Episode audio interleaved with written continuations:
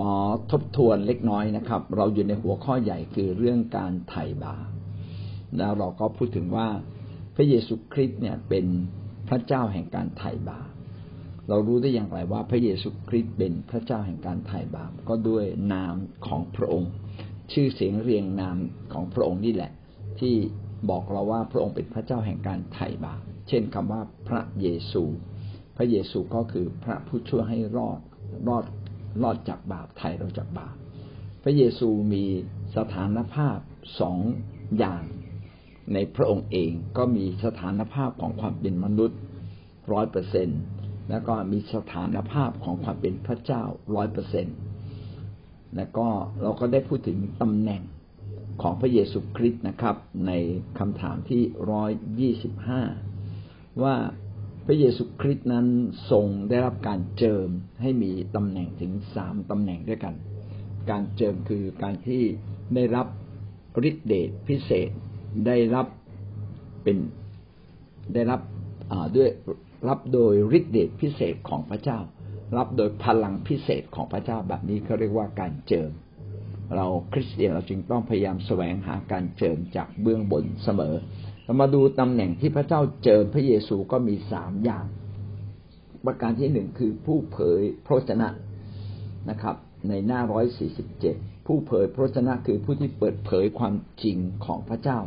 เช่นเราไปประกาศข่าวประเสริฐหรือการที่เราเทศนาสั่งสอนเราก็อยู่ในฐานะผู้เผยพระวจนะคล้ายๆกับของพระเยซูนะครับขอไข่นะครับสิ่งที่พระเจ้าทรงเผยนั้นก็เผยด้วยชีวิตเผยด้วยชีวิตของพระองค์ไม่ใช่เผยด้วยคำพูดอย่างเดียวนะครับและสิ่งที่พระองค์เผยด้วยชีวิตก็คือพระองค์สำแดงให้เราเห็นว่าพระองค์นั้นเป็นทั้งพระบุตรของพระเจ้าและเป็นพระผู้ช่วยให้รอดนั่นคือตำแหน่งแรกนะครับตำแหน่งผู้เผยพระวจนะตำแหน่งที่สองก็คือตำแหน่งปุโรหิตพระเยซูคริสต์ไม่เพียงแต่เป็นผู้เผยพระวจนะที่บอกความจริงแท้แก่เราพระองค์ยังอยู่ในฐานะปุโรหิตปุโรหิตคือผู้ใดปุโรหิตคือตัวแทนของมนุษย์นะครับในการเข้าเฝ้าพระเจ้าปุโรหิตคนก็คือการที่มนุษย์คนหนึ่งมากระทำแทนมนุษย์ทั้งปวงนี่เป็นสิ่งที่สำคัญมากนะครับในฐานะปุโรหิตนั้นพระเยซูได้รับบทบาทนี้จากพระเจ้าและรับการเจิมด้วยฤทธิ์เดชทำให้พระองค์เป็นปุโรหิตที่พิเศษพิเศษอย่างไรนะครับสองประการอันที่หนึ่งคือพระองค์สามารถปฏิบัติตามบทบัญญัติของพระเจ้าได้ครบถ้วนอย่างสมบูรณ์ได้ครบถ้วนอย่างสมบูรณ์พระองค์เชื่อฟังโดยทำให้การกระทำนั้นสมบูรณ์ขึ้นมานะครับเป็นการปฏิบัติพระธรรมบัญญัติแทนเราคือมนุษย์ไม่สามารถทำตามพระบัญญัติของพระเจ้าได้อย่างสมบูรณ์แต่ว่าพระเยซูคริสต์เป็นตัวแทนของเรานะครับคำว่าปุโรหิตคือตัวบุคคลคนกลางหรือเป็นบุคคลตัวแทนพระองค์จึงสามารถเชื่อฟังบทบัญญัติของพระเจ้าได้อย่างสมบูรณ์ขณะเดียวกันปุโรหิตมีหน้าที่ถวายเครื่องบูชาพระองค์ไม่ได้เพียงแต่ถวายเครื่องบูชาซึ่งเป็นสัตวบูชาในการลบบาปแต่พระองค์นั้นถวายพระองค์เองซึ่งไม่มีปุโรหิตคนไหนถวายบูชาโดยถวายชีวิตตัวเองแต่ว่าพระเยซูคริสต์เมื่อถูกคำสั่งจากพระเจ้าเบื้องบนให้มากระทำเช่นนี้พระองค์ก็เชื่อฟังโดยยอมรับสภาพนะครับวันนี้เราอาจจะเชื่อฟังเพราะ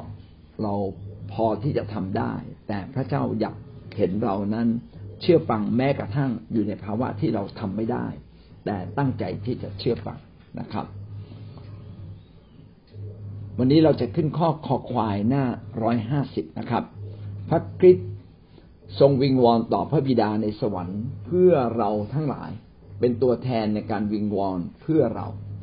เราได้พูดถึงการเป็นปุโรหิตนะครับปุโรหิตเนี่ยอันที่หนึ่งคือเป็นตัวแทนในการปฏิบัติ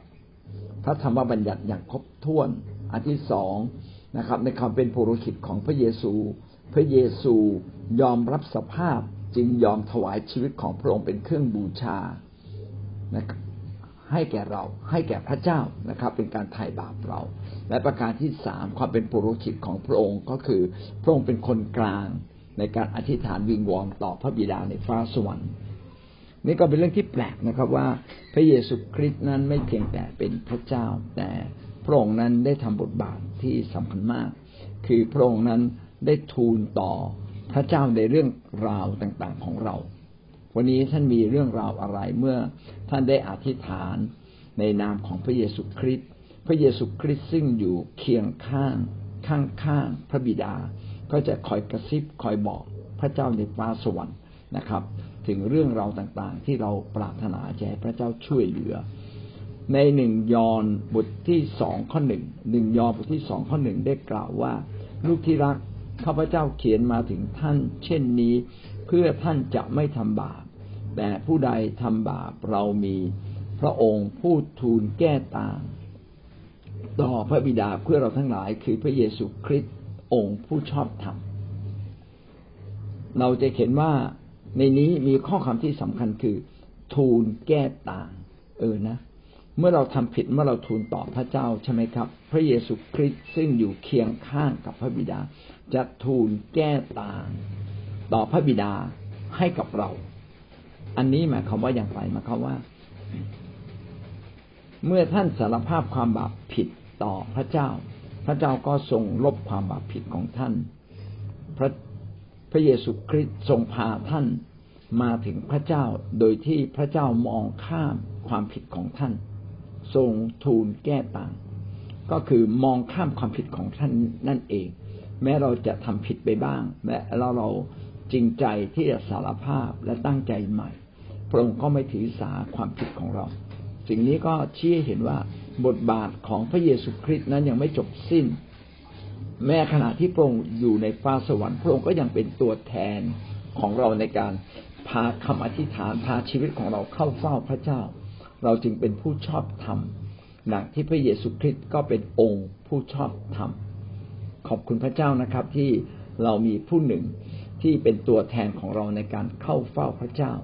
ในฟ้าสวรรค์ไม่เพียงแต่ทำตามบทบัญญัติแต่พระองค์ก็ยังเป็นตัวแทนของเราในการทูลคำอธิษฐานทูลแก้ต่างแทนเราถ้าจะเปรียบก็เปรียบเหมือนกับเรามีพ่อแม่ถูกไหมครับนะบางครั้งแม่จะตีลูกพ่อก็มาแก้ต่างโอ้อย่าตีอย่าตีลูกฉันผิดเล็กน้อยเขาได้ขอโทษฉันแล้วฉันยกโทษให้เขาแล้วไม่ต้องตีนะครับหรือบางทีพ่อจะตีแม่ก็บอกว่าอย่าตีเขาเลยเพราะว่าเขาขอโทษฉันเรียบร้อยแล้วฉันลงโทษเขาไปเรียบร้อยแล้วนะครับนี่แหละพระเยซูคริสต์ก็เป็นพระเจ้าเป็นตัวแทนของเรา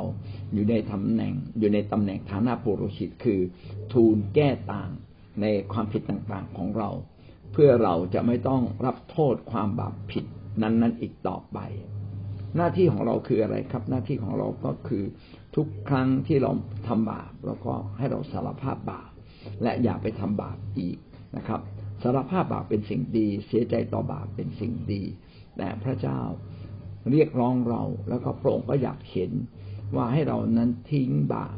ถ้าเราสารภาพบาปไม่ทิ้งบาปพี่น้องก็หลอกลวงพระเจ้านะครับและคิดหรือครับว่าพระเจ้าจะทนต่อการหลอกลวงของเราได้นานสักเพียงใดนะครับก็คงจะไม่เป็นเช่นนั้นนะครับแม้ว่าพระเจ้าจะรักเราแต่พระเจ้าก็จะทรงโปรดลงโทษชีวิตของเราอย่างแน่นอนถ้าเราทำตัวหน้าไว้หลังหลอกต่อพระองค์เอาล่ะครับนะไม่เพียงแต่พระองค์อยู่ในฐานะผู้เผยพระวจนะพระองค์อยู่ในฐานะผู้ปุโรหิตพระองค์ก็ยังอยู่ในฐานะกษัตริย์ด้วยพระองค์นั้นทรงอยู่ในฐานะของความเป็นกษัตริย์ด้วยมีสามประเด็นนะครับที่อธิบายว่าพระองค์อยู่ในฐานะกษัตริย์นะครับก็กลายพระคริสต์ทรงครอบครองเหนือทุกสิ่งด้วยฤทธิ์อำนาจอันยิ่งใหญ่สูงสุดของพระองค์อาณาจักรแห่งฤทธิ์อำนาจเหนือสิ่งสารพัดพระองค์ทรงครอบครองเหนือทุกสิ่งพระองค์ทรงเป็นเจ้าครอบครองในนี้คือเป็นเจ้าเป็นเจ้าเป็นเจ้านายเหนือทุกสิ่งเพราะว่าพระเจ้าทรงสร้างทุกสิ่งทุกสิ่งที่พระเจ้าทรงสร้างก็อยู่ภายใต้การครอบครองของพระองค์และพระองค์ทรงครอบครองสิ่งต่างๆที่พระองค์ทรงสร้างด้วยอะไรล่ะ ก็ด้วยฤทธิ์อำนาจอันสูงสุดพระองค์นั้นทรงมีฤทธิ์อำนาจสูงสุดนะครับพระองค์จึงสามารถครอบครองอยู่เหนือทุกสิ่งอันนี้นี่ก็เขียนไว้ว่าอาณาจักรแห่งฤทธิ์อำนาจเหนือสิ่งสารพัดในอาณาจักรบนสวรรค์นั้นมีฤทธิ์อำนาจสูงสุดพระเจ้าคือใครพระเจ้าคือผู้ที่มีฤทธิ์อำนาจสูงสุดในฐานะที่เราเป็นคริสเตียนเราจึงไม่ต้องกลัวไม่ต้องกลัวผู้ใดจะฆ่าเราไม่ต้องกลัวว่าเราจะยากจนไม่ต้องกลัวว่าเราจะทุกข์ยากลำบากเพราะว่าพระเจ้ามีฤทธิ์อำนาจที่จะช่วยเหลือเราถ้าพระเจ้าพอพระทัยพระเจ้าก็ช่วยเรานะครับหน้าที่ของเราคือดำเนินชีวิตให้พระเจ้าพอพระทัยในชีวิตของเราแล้วหลายคนอาจจะสงสัยว่าแล้วเราจะดำเนินชีวิตให้เป็นที่พอพระทัยของพระเจ้าได้อย่างไรเบื้องต้นสุดเลยนะครับเราต้องเป็นคนหนึ่งที่สรรเสริญพระเจ้าด้วยปากและด้วยชีวิตของเรายกย่องพระเจ้าสรรเสริญพระเจ้าร้องเพลงด้วยคำชื่นบานอธิษฐานนะครับทุกร้อนสิ่งใดก็อธิษฐานกับพระองค์นะครับฤทธิ์อำนาจของพระเจ้าก็จะมาถึงชีวิตของเราฤทธิ์อำนาจคือพลังที่ยิ่งใหญ่เหนือพลังใดๆในสากลโลกพลังอำนาจของพระเจ้าเหนือทุกสิ่งเพราะว่าพลังอำนาจที่ยิ่งใหญ่ที่สุดก็คือพลังอำนาจแห่งการเนรมิตสร้างสรรพสิ่งคือสรรพสิ่งในโลกนี้ไม่มีอะไรเลยแต่เมื่อพระองค์ทรงตรัสด้วยพระวาทะหรือมีพระดำรัสหรือมีถ้อยคำออกมาจากปากโดยฤทธิ์อำนาจของพระเจ้าถ้อยคำเหล่านั้นก็กลับกลายเป็นวัตถุกลายเป็นสิ่งที่เป็นจริงขึ้นมาไม่ว่าจะเป็นจักรวาลไม่ว่าจะเป็นดวงดาวไม่ว่าจะเป็นโลกนี้หรือพืชสัตว์และแม้แต่มนุษย์เองสิ่งต่างๆเกิดขึ้นจากการเนรมิตโดยฤทธานุภาพของพระเจ้าฉันใดพระองค์ก็ทรงมีฤทธานุภาพครอบครองแผ่นดินโลกและทั้งหมดทั้งสิ้นที่พระองค์ทรงสร้างฉันนั้นมัทธิวบทที่ยี่สิบแปดข้อสิบแปดพระเยซูทรงเข้ามาหาพวกเขาและตรัสว่าสิทธิอำนาจทั้งสิ้นในสวรรค์ก็ดีในแผ่นดินโลกทรงมอบไว้แก่เราแล้วอำนาจทั้งสิ้นนะครับสิทธิอำนาจทั้งสิ้นสิทธิอำนาจทั้งสิ้นนั้นก็คือสิทธิที่เหนือกว่าอำนาจที่เหนือกว่าอำนาจที่เหนือกว่าอำนาจที่มีมีอำนาจในการปกครองที่เหนือกว่านี้ปกครองโดยสิทธิก็คือบทก็คืออำนาจสิทธิก็คืออำนาจความเหนือกว่าเช่นเจ้านายก็มีสิทธิเหนือกว่าลูกจ้างถ้าลูกจ้างไม่ทำงานเจ้านายก็มีสิทธิเชิญออกเจ้าบ้านผันเมืองก็มีสิทธิอำนาจเพราะมีกฎหมายอยู่ในมือของท่านใครทำผิดเจ้านายก็ใช้กฎหมายจัดการเราคือมีสิทธิที่เหนือกว่ามีอำนาจที่เหนือกว่าอำนาจที่เหนือกว่านี้พระเจ้าได้ทรงโปรดมอบให้แก่พระเยซูคริสต์ทั้งสิ้นสิทธิอำนาจทั้งสิ้นในสวรรค์หรือในแผ่นดินโลกคืออำนาจในการปกครองไม่ว่าจะเป็นสวรรค์หรือแผ่นดินโลกอำนาจในการค้ำชูโลกนี้หรือค้ำชูสวรรค์เป็นของพระเจ้าทั้งสิ้นเลยและพระเจ้านั้นทรงมอบสิทธิในการปกครองในการครอบครองทั้งสิ้นทั้งปวงไว้ในพระเยซูคริสต์อันนี้ก็เป็นสิ่งที่บอกเรานะครับให้เราเกิดความเข้าใจว่าแท้จริงพระเยซูคริสต์ก็ทรงเป็นพระเจ้าและพระบิดาผู้อยู่บนฟ้าสวรรค์ผู้มีอำนาจสูงสุดก็ไม่ได้ใช้อำนาจสูงสุดโดยพระองค์เองแต่ได้มอบอำนาจนี้ไว้กับพระเยซูถ้าจะเปรียบให้เราเข้าใจง่ายขึ้นก็เหมือนกับว่าประธานาประธานาธิบดีเนี่ยนะครับได้มอบอำนาจการปกครองบ้านเมืองไว้กับนายกรัฐมนตรีประธานาธิบดีก็เป็นเหมือนกษัตริย์แต่ว่าในยุโรปหรือในอเมริกาเนี่ยเขาไม่มีระบบกษัตริย์แล้วนะครับเขามีระบบเลือกตั้งคนที่ดีที่สุดที่เห็นว่าดีที่สุดขึ้นมาเป็นประธานาธิบดีและประธานาธิบดีก็มอบอำนาจแห่งการบริหารให้กับนายกบางประเทศนั้นประธานาธิบดีกับนายกรัฐมนตรีอยู่ในตัวคนเดียวกันเลยนะเป็นผู้ที่มีอำนาจและก็ใช้อำนาจนั้นด้วยนะครับสำหรับในเรื่องของพระเจ้าพระเจ้าผู้มีอำนาจสูงสุดเป็นเหมือนประธานาธิบดีเป็นเหมือนพระมหากษัตริย์นะครับแต่พระองค์ไม่ได้ใช้อำนาจเองพระองค์ทรงมอบอำนาจนั้น ให้กับนายกรัฐมนตรีหรือให้กับบุคคลที่พระองค์ไว้วางใจมากที่สุดพระเยซูคริสต์จึงเป็นมีเป็นมีอยู่ในฐานะนะครับอยู่ในฐานะที่มีอำนาจสูงสุดในบรรดาสิ่งต่างๆในสากลโลกดังนั้นเราจะบอกว่าพระเยซูคริสต์คือผู้ใดล่ะนะครับในบทบาทของการปกครองพระเยซูเป็นรองจากพระบิดาในฟ้าสวรรค์แต่ฤทธิ์อำนาจในการปกครองทั้งสิ้นเป็นของพระองค์นะครับสิ่งนี้ก็ทำให้เรารู้ว่าเมื่อเรามาหาพระเยซูคริสต์เราก็ได้มามาถึงพระเจ้าแล้วเพราะว่าฤทธิ์อำนาจทั้งสิ้นอยู่ในมือของพระเยซูคริสต์จะเป็นจะตายก็อยู่ที่พระองค์พระองค์จะอนุญาตให้ตายก็ตายง่ายๆจะให้เป็นขึ้นมาพระองค์ก็เป็นง่ายๆนะครับดังนั้นเวลาเรามีปัญหาพี่น้องเราจะต้องเข้ามาหาพระองค์ก่อนเช้าวันนี้ตื่นขึ้นมาเนี่ยก็พระเจ้าก็พูดด้วยคำนี้แหละนะครับว่าหลายหลายหลายครั้งเราแก้ปัญหาเราไม่ได้พึ่งพาฤทธิ์อำนาจของพระเจ้าก่อนเรามัวแต่คิดตามความรู้สึกนึกคิดของเราก่อนหรือเราคิดว่าอะไรดีเราก็ทำเลยหรือบางทีเราคิดว่าเราจะแนะนำอะไรก็แนะนำเลยทำไมเราไม่เข้ามาหาพระเจ้าสั้นๆก่อนอธิษฐานในใจก็ได้นะครับเหมือนเนหะมีนะฮะเวลากษัตริย์ถามเนี่ยเนหะมีก็อธิษฐานอยู่ในใจแล้วก็ตอบไปก็ตรงตรงความรู้สึกของของกษัตริย์เลยแล้วกษัตริย์ก็ทรงอนุญาตให้เนหะมีพาคนไปสร้างกำแพงเมืองนะดังนั้นเนี่ยเราถ้าเรารู้ว่าพระเยซูคริสต์นั้นทรงมีฤทธิ์อำนาจสูงสุดทุกครั้งที่เกิดปัญหาขึ้นมาเราควรจะสงบลงในใจนะครับแล้วก็อธิษฐานกับพระเจ้าทูลพึ่งพาพระองค์ขอสติปัญญา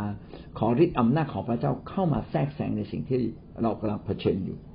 นี่คือข้อกอไก่ในฐานะกษัตริย์กษัตริย์ก็คือผู้ที่มีอำนาจสูงสุดนะครับพระเยซูคริสต์ก็เป็นผู้ได้เป็นผู้ที่ได้รับมอบมอบหมายอำนาจแห่งการปกครองหรือสิทธิอำนาจไว้ในพระองค์เองขอไข่นะครับไม่เพียงแต่มีอำนาจปกครองเหนือทุกสิ่งพระคริสต์ทรงปกครองและปกป้องคริสตจักรของพระองค์คริสตจักรของพระเจ้าก็คือแผ่นดินของพระเจ้าในโลกนี้แผ่นดินของพระเจ้าที่ตั้งอยู่ในแผ่นดินโลกหรือคริสตจักรนะครับพระองค์ทรงปกครองและปกป้องคริสตจักรไม่เพียงแต่พระองค์ทรงเป็นกษัตริย์เหนือบรรดาทุกสิ่งพระองค์ก็ทรงเป็นกษัตริย์เหนือคริสตจักรของพระเจ้าและพระองค์ไม่เพียงแต่ปกครองพระองค์ก็ยังปกป้องคริสตจักรของพระเจ้าไว้ด้วยคริสตจักรของพระเจ้าก็คือผู้เชื่อทุกๆคนเป็นคำรวมของคริสเตียนทุกๆคนเราเรียกว่าคริสตจักรคริสตจักรจึงไม่ได้หมายถึงตัวอาคารที่ประชุมนะครับยอห์นบทที่สิบแปดข้อสามสิบหกถึงข้อสามสิบเจ็ด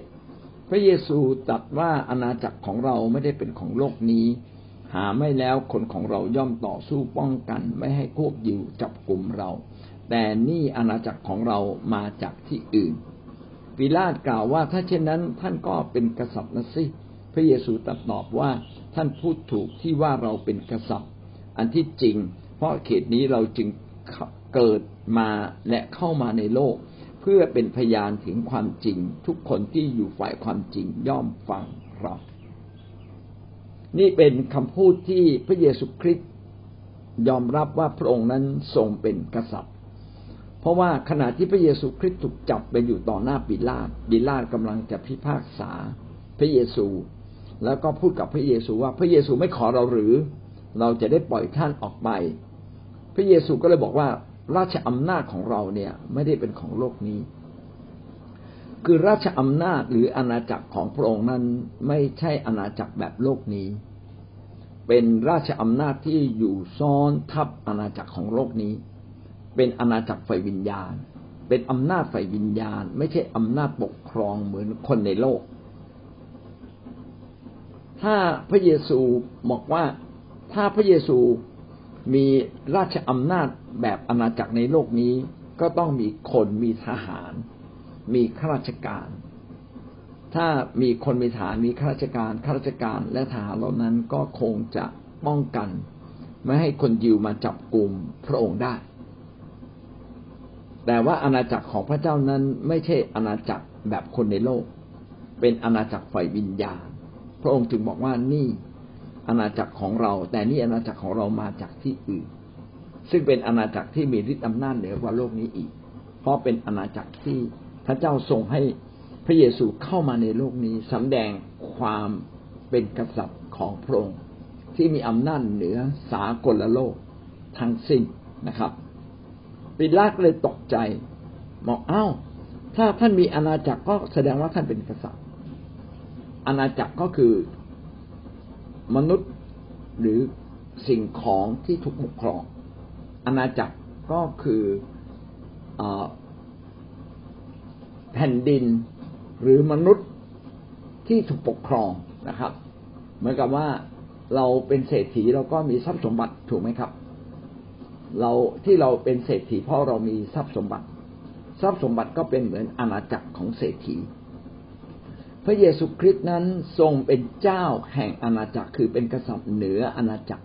พระองค์ปกครองอะไรพระองค์ปกครองจิตวิญญาณมนุษย์ทั้งสิ้นในโลกพระองค์จะมากลับมาปกครองแต่ว่ามารซาตานแย่งไปชั่วขณะหนึ่งตอนที่อาดัมเอวาทำบาปและพระองค์ต้องการกลับมาปกครองใครก็ตามที่ยอมรับการปกครองของพระคริสต์ผู้นั้นก็เข้าสู่อาณาจักรของพระเจ้าทันทีเข้าสู่แผ่นดินสวรรค์ของพระเจ้าทันทีคริสตจักรของพระเจ้าจึงเป็นอาณาจักรสวรรค์จึงเป็นแผ่นดินของพระเจ้านะครับแต่ว่ามันซ้อนทับอยู่ในอาณาจักรแห่งโลกนี้แม้เราอยู่ในโลกยังต้องเรายังต้องทำตามกฎหมายแต่ขณะเดียวกันก็ยังมีอำนาจแห่งการปกครองของพระคริสต์ที่อยู่ในเราเราจึงอยู่ในสองอาณาจักรคืออาณาจักรแรกเราอยู่ในโลกเหมือนคนในโลกทั่วไปเราอยู่ในประเทศไทยรับการปกครองจากในหลวงและรัฐมนตรีนายกรัฐมนตรีอบจ.อบต.ข้าราชการต่างๆเป็นลำดับลงมาคืออาณาจักรแรกที่เราอยู่คืออาณาจักรในโลกนี้แต่ทันทีที่เราเชื่อพระเจ้า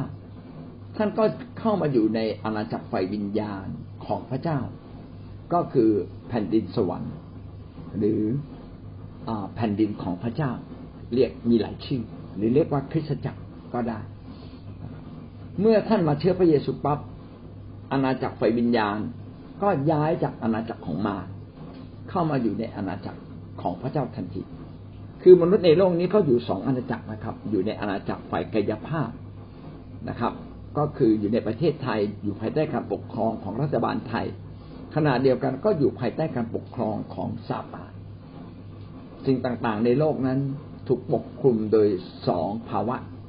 สองอาณาจักรคืออาณาจักรฝ่ายกายภาพและอาณาจักรฝ่ายวิญญาณคริสเตียนก็เช่นเดียวกันเราอยู่ในอาณาจักรฝ่ายกายภาพแต่เมื่อเรามาเชื่อพระเยซูคริสต์ปั๊บเราย้ายจากอาณาจักรฝ่ายวิญญาณซึ่งเคยอยู่กับมารก็มาอยู่ภายใต้พระเยซูคริสต์ทันทีนะครับอันนี้เราเรียกเราจะได้เข้าใจคำว่าอาณาจักรอาณาจักรคือขอบเขตอำนาจขอบเขตของของอำนาจการปกครองที่ไปถึงขอบเขตอำนาจการปกครองที่ไปถึงที่ไหนนั่นคือก็คืออาณาจักรนะครับอาณาจักรของพระเยซูคริสต์นั้นเป็นอาณาจักรฝ่ายวิญญาณเป็นอาณาจักรที่มาจากฤทธิ์อำนาจของพระเจ้าดังนั้นปิลาตุก็ตกใจบอกเอาถ้าเช่นนั้นท่านก็ท่านก็เป็นกษัตริย์สิพระเยซูก็บอกว่าใช่เลยท่านพูดอย่างนั้นถูกแล้วนะครับและการที่พระองค์ยอมให้เกิดขึ้นเช่นนี้นะครับก็เพื่อพระองค์จะได้จากการเป็นพระเจ้าลงมาเกิดในโลกเพื่อจะบอกความจริงแก่คนทั้งปวงเพื่อทุกคนที่ยอมรับความจริงก็จะเชื่อฟังพระองค์และกลับมาเป็นคนของพระองค์เราทั้งหลายนั้นได้เรียนรู้จากพระเยซูเพราะว่าพระเยซูพูดความจริงว่ามนุษย์นั้นเป็นคนบาปมนุษย์นั้นขาดจากพระเจ้าไปมนุษย์นั้นอยู่ภายใต้อำนาจของซาตานแต่ถ้ามนุษย์อยากจะเป็นไทยเราก็ต้องหลุดออกจากอำนาจของซาตานท่านต้องเชื่อในนามของพระเยซูคริสต์ผู้ทรงมีฤทธิ์อำนาจเหนือโลกนี้และเป็นเจ้าของโลกนี้เป็นผู้ปกครองโลกนี้ที่แท้จริง เมื่อเราเชื่อปั๊บเราก็มาอยู่ในอาณาจักรคือขอบเขตการปกครองของพระเจ้าทันทีนะครับ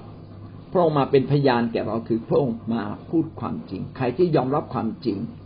ก็จะรู้เลยว่าพระเยซูคริสต์นั้นที่พูดมาทั้งหมดเป็นความจริงสิ่งนี้ก็อธิบายนะครับว่าในฐานะที่พระองค์ทรงเป็นกษัตริย์กอไก่พระองค์ทรงครอบครองเหนือทุกสิ่งขอไข่พระองค์ทรงปกครองและปกป้องอาณาจักรของพระองค์นะครับก็คืออาณาจักรคริสตจักรซึ่งเป็นอาณาจักรฝ่ายวิญญาณนะครับแม้อาณาจักรฝ่ายกายภาพยังต้องมีบ้านเช่ายังมีต้องมีสถานที่ประชุมแต่ที่ยิ่งใหญ่กว่านั้นอีกคืออาณาจักรฝ่ายวิญญาณที่พระเจ้าปกครองเราอยู่และค้ำชูเราอยู่คอควายนะครับคอควายพระคริสต์ทรงนำคริสตจักรของพระองค์มาสู่พระสิริในสวรรค์เราไม่เพียงแต่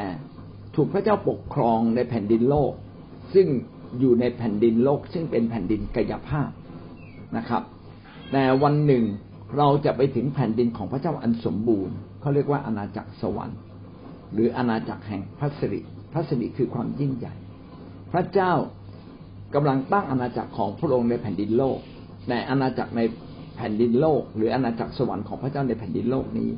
ยังไม่ใช่อาณาจักรที่มีพระสิริหรือความยิ่งใหญ่ของพระเจ้าอย่างสมบูรณ์รอคอยนะครับว่าพระองค์กำลังจะตั้งอาณาจักรของพระเจ้าอย่างสมบูรณ์เมื่อสิ้นยุคเมื่อสิ้นยุคนี้แล้วยุคนี้ก็เป็นเวลาที่ใกล้จะสิ้นแล้วแต่เราไม่รู้ว่าเมื่อไหร่วันไหนก็คือ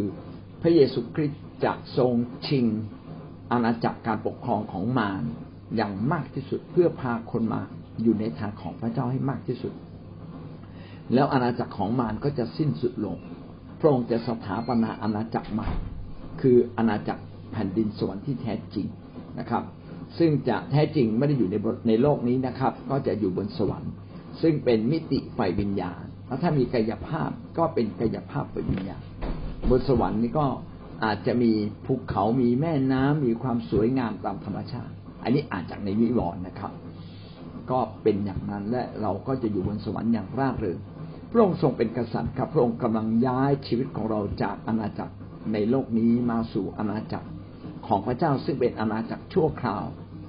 ในโลกนี้นะครับอาณาจักรสวรรค์ชั่วคราวที่อยู่ในโลกและเมื่อ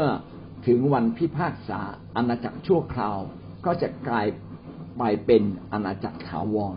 เป็นแผ่นดินสวรรค์ที่แท้จริงมีพระสิริของพระเจ้าอย่างเต็มบริบูรณ์สองทิโมธีบทที่สี่ข้อสิบแปดองค์พระผู้เป็นเจ้าจะทรงช่วยข้าพเจ้าให้พ้นจากการโจมตีที่ชั่วช้าทุกอย่างและจะทรงนำข้าพเจ้าเข้าสู่อาณาจักรสวรรค์ของพระองค์อย่างปลอดภัยขอพระสิริมีแด่พระองค์สืบๆไปเป็นนิจอาเมน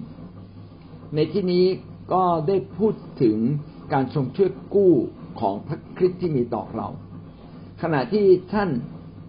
เราเป็นคริสเตียนใช่ไหมครับเราบอกว่าเราเป็นคริสเตียนเราอยู่ในสองอาณาจักรคืออาณาจักรแรกอาณาจักรกายภาพและอีกอาณาจักรหนึ่งก็คืออาณาจักรฝ่ายวิญญาณแต่ก่อนที่เรามาเชื่อพระเยซูเนี่ยพี่น้องอยู่ในอาณาจักรกายภาพที่ปกครองโดยซาตานและอาณาจักรฝ่ายวิญญาณท่านก็อยู่ภายใต้การปกครองของซาตานเช่นกันซาตานจึงชักใยความคิดของเราอยู่ตลอดเวลามันจะโจมตีเราอยู่ตลอดเวลานะครับ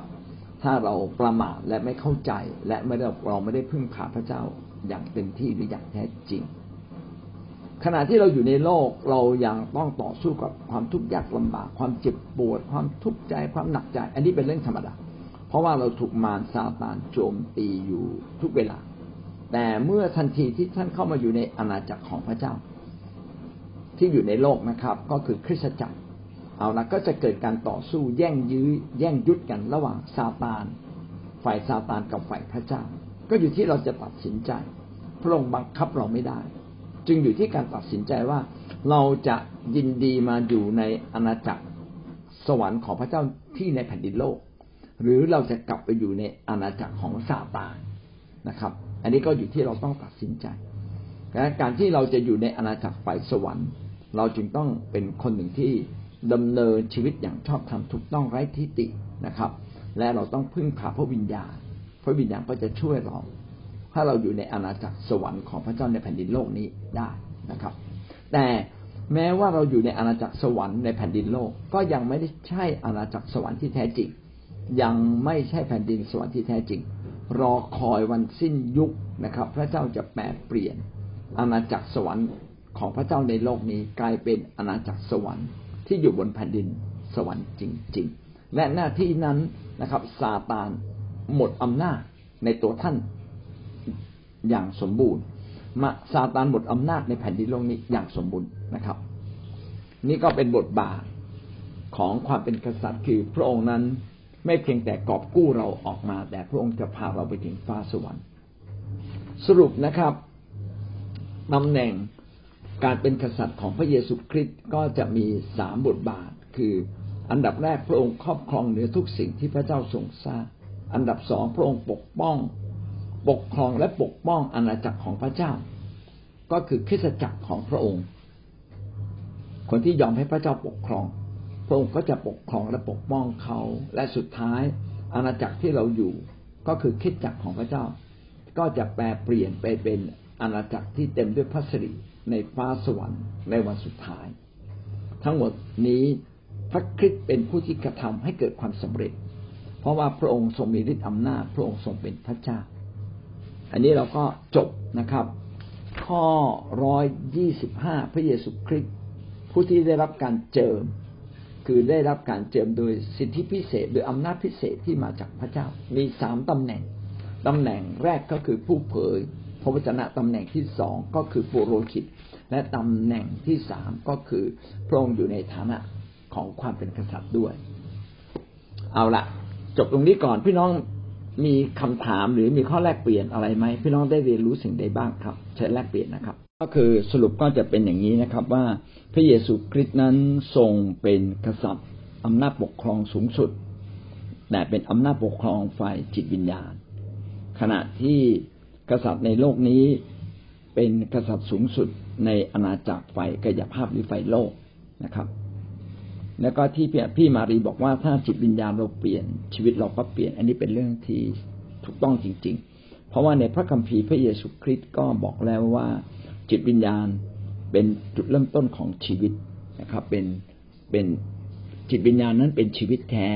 นะครับจิตวิญญาณก็เป็นต้นกำเนิดของเนื้อหนังในเราจิตวิญญาณเป็นอย่างไรเนื้อหนังก็จะคล้อยตามเป็นแบบนั้นเราจึงต้องมุ่งใส่ใจในการเปลี่ยนแปลงที่จิตวิญญาณของเราและการเปลี่ยนแปลงจิตวิญญาณของเรานั้นก็จะมีผลต่อเนื้อหนังก็คือกายภาพภายนอกนะครับ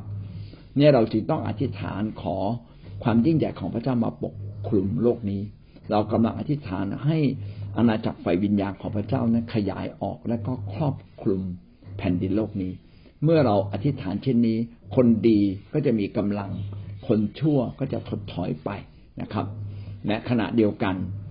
ถ้าเราสามารถนำอำนาจแห่งการปกครองของพระเจ้าเข้ามาในแผ่นดินโลกนี้อันนี้ก็เป็นการกระทำการฝ่ายกายภาพเพื่อให้เกิดขึ้นเป็นจริงพี่น้องก็ต้องทำดีนะเราจึงต้องทำดีต่อผู้คนการทำดีต่อผู้คนก็เป็นวิธีการหนึ่งในการในการไปขยายอาณาจักรของพระเจ้าให้ความดีของพระเจ้าไปปกครองเมื่อความดีของพระเจ้าปกครองที่ใดพระคริสต์ก็เริ่มต้นปกครองที่นั่นนะครับอันนี้ก็ทำให้เราเห็นว่าแม้ว่าพระองค์จะอยู่ในฟ้าสวรรค์แต่อำนาจการปกครองก็ยังเป็นเจตนารมณ์ของพระเจ้าที่จะช่วยเหลือที่จะทำให้ทุกที่นะครับไม่ว่าท่านจะอยู่ในที่ทำงานอยู่ที่บ้านหรืออยู่ที่ใดๆท่านอยู่ในขอบเขตความคิดแบบไหนขอบเขตเศรษฐกิจแบบไหนท่านก็ยังอยู่ภายใต้การปกครองของพระคริสต์นะครับซึ่งพระคริสต์จะเข้ามาแทรกแซงและก็ทำให้ทุกสิ่งทุกระบอบทุกระบบในแผ่นดินโลกกลับกลายมาเป็นของพระเจ้าที่สมบูรณ์ที่สุดนะครับแม้ในโลกนี้จะเปลี่ยนไม่ได้มากแต่เราก็รอคอยความยิ่งใหญ่แห่งแผ่นดินสวรรค์ของพระเจ้าที่จะกลับมาสู่โลกนี้อย่างสมบูรณ์ในอนาคตนะครับนี้เราก็จบข้อหนึ่งร้อยยี่สิบห้า